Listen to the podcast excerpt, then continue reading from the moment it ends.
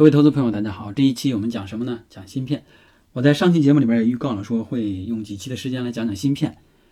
那大概呢可能会分成三到五期来讲解芯片。第一期，也就是今天要讲的是芯片的基础，就是什么是芯片。第二期呢，我们讲芯片的制造流程。第三期呢，讲芯片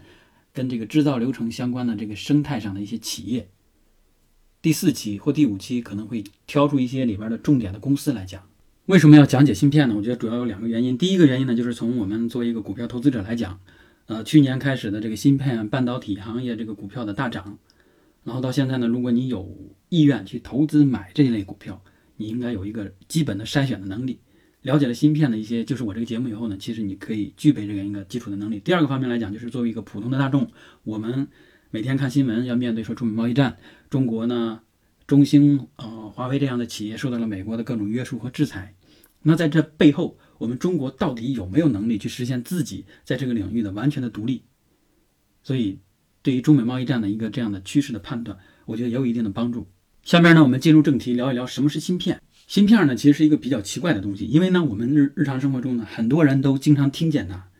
然后呢，也看见过它的图片，就是一个方形的，对吧？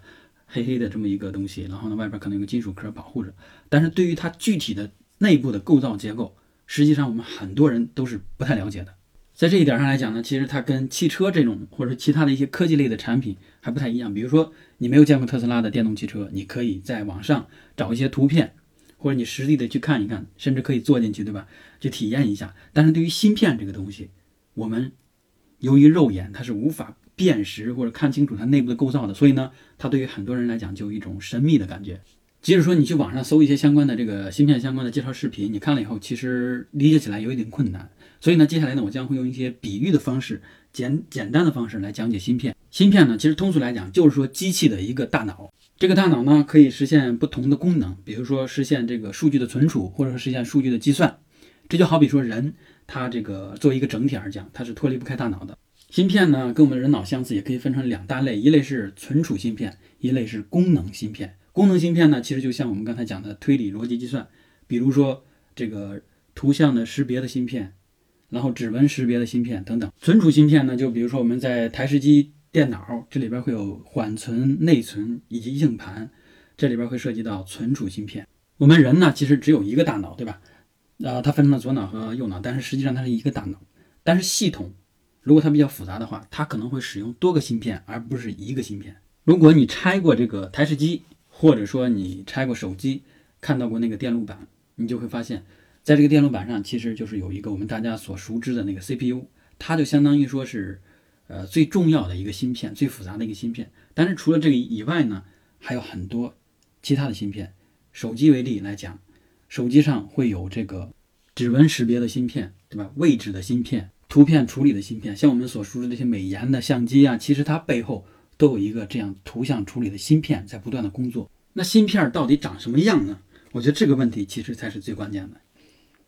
我记得初中的时候呢，学过这个一篇课文，文言文啊，叫《核舟记》，说有一个非常技艺高深的这么一个雕雕刻者，他拿了一个陶壶，就雕刻了一艘船，船上呢有人，然后呢这个人的表情呢还刻得非常的细致入微。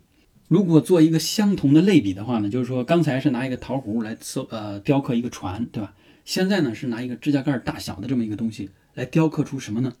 雕刻出好几个城市来，比如说北京啊、上海、广州、深圳、苏州、杭州等等这些城市，然后呢把它们摞在一起，对吧？最底下是北京，上边呢是深圳。再往上是广州，然后再往上是上海，这样层层一个城市一个城城市的这样层层的叠起来，每一层呢都是一个城市，在指甲盖大小这里面要用这个雕刻的这个工具把它雕出来。比如说北京这个一环一环里、二环里，对吧？三环里、四环里、五环里、六环，每一个地方的建筑、它的呃道路，甚至是这个汽车路上的汽车，还有这个树木，你都要把它雕刻在指甲盖大小的这里面。然后这一层雕完了以后呢，还有上一层，比如是深圳，再一层是广州，然后每一层的这个城市之间呢，还有一个连接的通道，他们可以通信。这听上去好像有点夸张，对吧？但实际上呢，并不是多么大的夸张。有一些复杂的芯片，你把它集成的这个电路展开以后，它可以环绕整个地球，甚至更长。因为这个芯片它并不是说就是一层，它是由很多层来组成的。层跟层之间呢有这个这个通信，每一层内部呢也有比较复杂的逻辑。它的底部呢是这个硅晶片，因为我们都知道硅它是一种半导体的材料。我们以前学物理的时候，其实学过这个导体、绝缘体，但是实际上还有一种材料叫做半导体，就是说它在某些情况下呢是不导电的，但是在另外一些情况下呢却是导电的，所以这种材料叫半导体。我们现在半导体所用的这个材料主要呢其实就是硅，因为硅它是来自于这个从石呃砂石里边提炼出来的，就是这个沙子里面提炼出来的，它比较常见，而且这个提炼的过程呢也并不是多么的复杂，所以现在很多半导体材料用的都是硅。有了这硅片以后呢，我们在刚才讲的那个就是一层一层构建那个逻辑，其实就在这个硅晶片上面来构建的。然后这个这个部分其实是比较难理解的，因为我们平时所说的，比如说这个集成电路，你拆开一个手机，它有一个电路板，对吧？呃，无论是以前的收音机，还是现在的各种高科技的这个电子产品，它都有一个可见的东西。但是在芯片内部呢，它其实原理跟我们刚才看见这个肉肉眼可以看见的这个。二极管啊，然后连接线等等，它是一样的逻辑，只不过就是说，由于它太小了，它不可能说你再把一个我们传统意义上看见的这种二极管再做的特别小，它不是，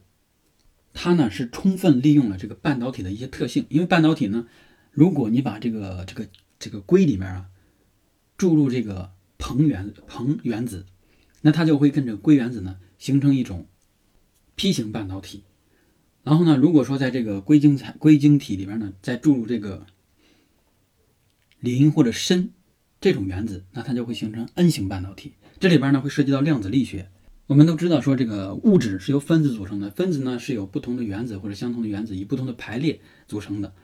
而这个原子内部呢又分成了原子核，原子核有质子和中子，然后在外围呢是电子，电子围绕着原子核来做这个这个运动，就好比是我们这个太阳系这种。不同的星体围绕着太阳来做这种旋转运动是一样的道理。硅原子呢，它是有四个电子围绕着原子核在运动，然后在不同的轨道上。而这个硼呢是有三个电子。后来我们讲的 N 型半导体，这个呃砷或者磷，它是有五个电子。所以当有三个电子的这个硼原子跟硅原子在一起的时候呢，就会产生说有一个地方缺少了一个电子。而当这个有五个电子的这个砷或者是磷，跟这个硅原子在一起的时候呢，它就会多出一个电子来，所以这就是不同的这个 P 型和 N 型半导体的它的由来。如果在相同的这个硅硅体上面呢，一边是这个 P 型结构，一边是这个 N 型结构，当我们给予加压的时候，电压的时候呢，它就会形成电流。但是呢，要注意这个电流呢，只是单向的电流。如果你反向加压，其实它是没有电流形成的，或者说电流呢非常的微弱，也就是说它是一个绝缘的状态，这就是半导体的特性。然后呢，这个刚才我描述的过程，实际上它就是二极管的这个工作原理。我们之前就是很早的时候学计算机的基础知识的时候，就说计算机其实它就是二进制的这么一个计算的一个逻辑基础，它会把所有的数据都转换成二进制。二进制，你从外表上看，实际是零一零一零一，对吧？可能是一一一零零零零，但是除了这两个就没别的了，就是零一零一。然后呢，零和一实际上就是二极管里边这个是否通电，是否有电流。如果有，比如说就是一；如果没有，那就是零。所以呢，计算机它的核心的计算都是依赖于这个芯片，而芯片内部呢，就是由刚才我所讲的这些非常小的这种所谓的这个二极管，然后呢，再与不同的这个组成的非常复杂的这么一个计算的逻辑。其实我们再反过来想一想，就是说。集成电路上有这个二极管，二极管呢就是我们经常见到的，中间是有一个黑的，然后用这个固体黑色固体，然后两边呢有两个角，或还有三极管，然后三极管就是三个角。但是这种我们常见的这个形态呢，其实它在芯片里是不能实现的，因为它大小才跟指甲盖那么小，对吧？所以呢，它是通过了刚才我讲的这种 P 型、N 型半导体，它俩之间再通过非常细的这种铜线，非常非常细，那以纳米级的这种铜线。然后呢，来组成了所谓的这种二极管，去实现了这样一个计算逻辑的基础。合轴计呢，就是说它肯定是有一个人，对吧？别管你用没用放大镜嘛，你肯定要拿着一个东西去雕刻这个陶壶。而对于芯片来讲，也是类似的原理，只不过它雕刻不能够再用这种物理上我们可见的或者我们传统的这种想法所认为的一个雕刻的光呃一个一个一个工具去雕刻它。它用的是什么呢？是光，用光来雕刻它。因为它的这个雕刻的力度非常细，是以纳米来计算的。纳米是什么概念呢？就好比是说，我们的一个头发丝儿，要把它这个拆拆出五万根儿这个头发来，更细的头发来。也就是说，头发一根，我们常人的头发是由五万根其他更细的头发这样捆在一起组成了这样一个相同直径的常人的头发。那个拆分以后的五万根那样头发的这个直径。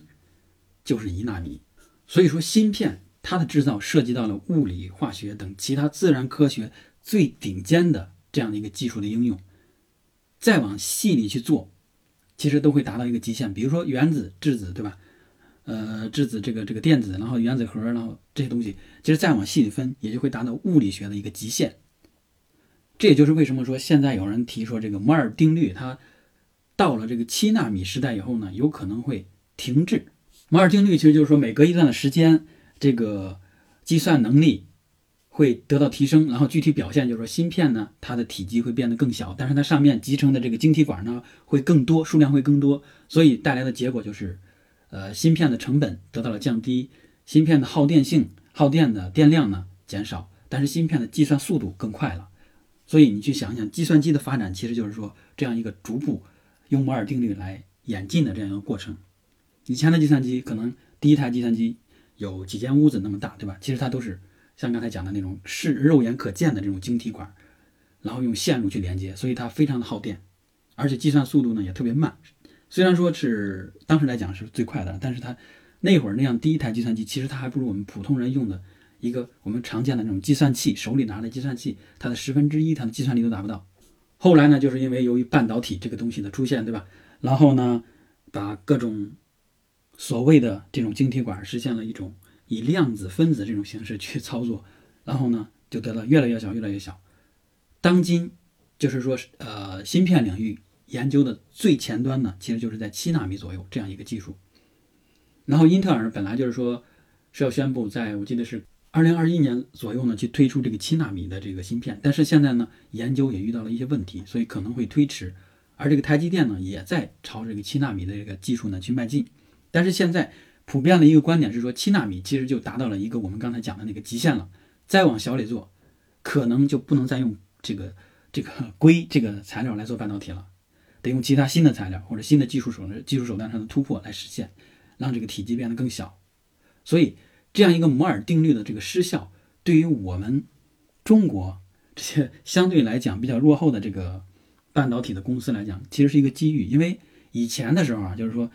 可能每隔三年五年，你这个芯片就是一代的革命，就是摩尔定律，它就是生效了。然后呢，你要把你的生产的设备、你的技术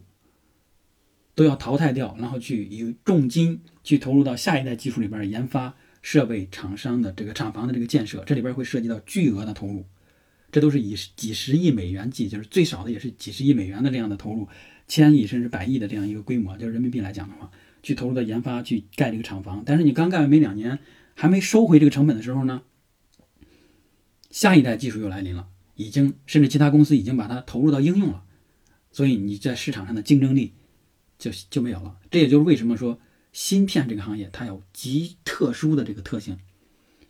之前呢，就是我记得是说这个应该是台积电的有一个老大，他说的就是说世界上呢可能最终留下来的这个做芯片的企业呢不超过四五家。有美国的对吧？我们都知道这个英特尔这种，然后日韩的也有对吧？三星。中国就是还有一个是台积电啊。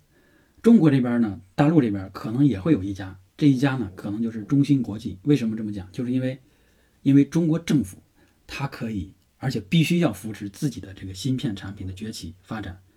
所以它可以不计我们刚才所说的那个商业竞争的那个模式，对吧？脱离那个模式，去不计成本的投入成呃研发。呃，去建设这个厂房，去购买这些设备。当然了，这个前提条件就是说，我们还得你有钱也不一定能解决。前提条件是那些设备提供商要给你卖给你，对吧？现在由于美国在从中呢，就是说有一些法律政策上的这样一个门槛的制定，可能会给我们去采购这些设备带来一定的影响。比如说，我们刚才就是说要雕刻，那使用的那个叫光刻机，这个东西。其实最出名的就是那个 ASM 这家厂商，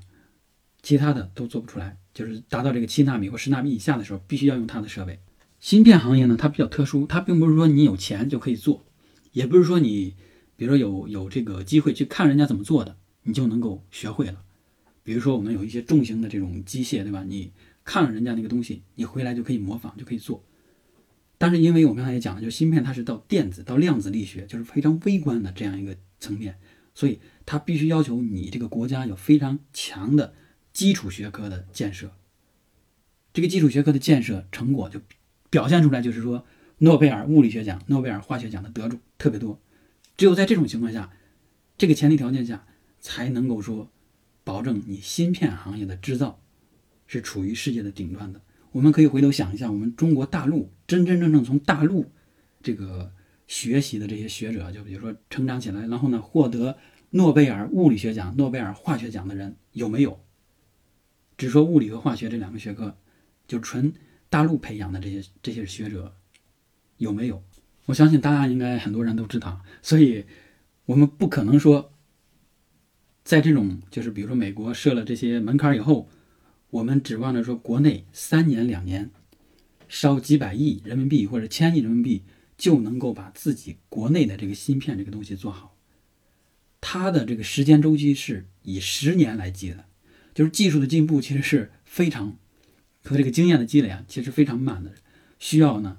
有不断的厂商来采购自己国内生产的这些芯片，比如说小米，它现在应该用的主要是高通，然后呢明知道国内比如说某一家生产厂商他做的芯片不好，但是呢你也要用，然后你只要用就会发现芯片上有哪有哪些不足，然后呢再反馈给厂商，让厂商呢去不断的改进，但是这样一个。这样一个类似于做产品的一个不断的这种优化的场景呢，实际上在商业社会里边是很难给到的。为什么？因为消费者永远想的是说，我花相同的钱，我要买一个稳定、好用的这样一个电子设备。我不想说，对吧？买了一个手机，然后用了几天，发现哎，这个 开不了机了或坏了，一查呢是 CPU 是那个处理器有问题，然后呢还得去修。所以这就是为什么说，给国内的这些芯片制造商。提供这种场景和机会试验的共同成长的这样一个机会呢，其实比较少，从而也说明了芯片这个行业真的是非常特殊。虽然说芯片行业人才聚集，然后所应用的技术呢非常的顶尖儿，但是对于投资来讲，它的风险却是非常非常高的。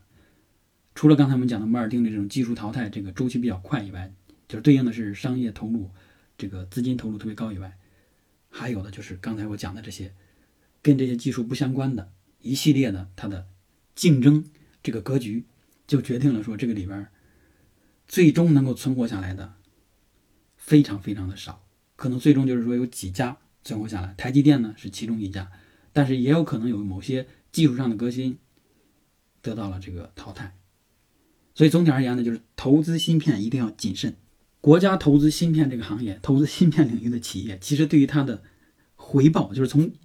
这个资金的回报上来讲，其实期待呢非常低，更多的是想说补齐国家在这些核心关键领域的这个短板。而我们作为股票投资者来讲，我觉得我们的初衷跟、国家的初衷，其实和这个立场其实是不太一致的。我们想的是说这家企业要稳定，对吧？要稳健的发展，要不断的盈利，这样够这样的企业才能够让我们得到好的回报。所以我觉得就是说，一定要谨慎。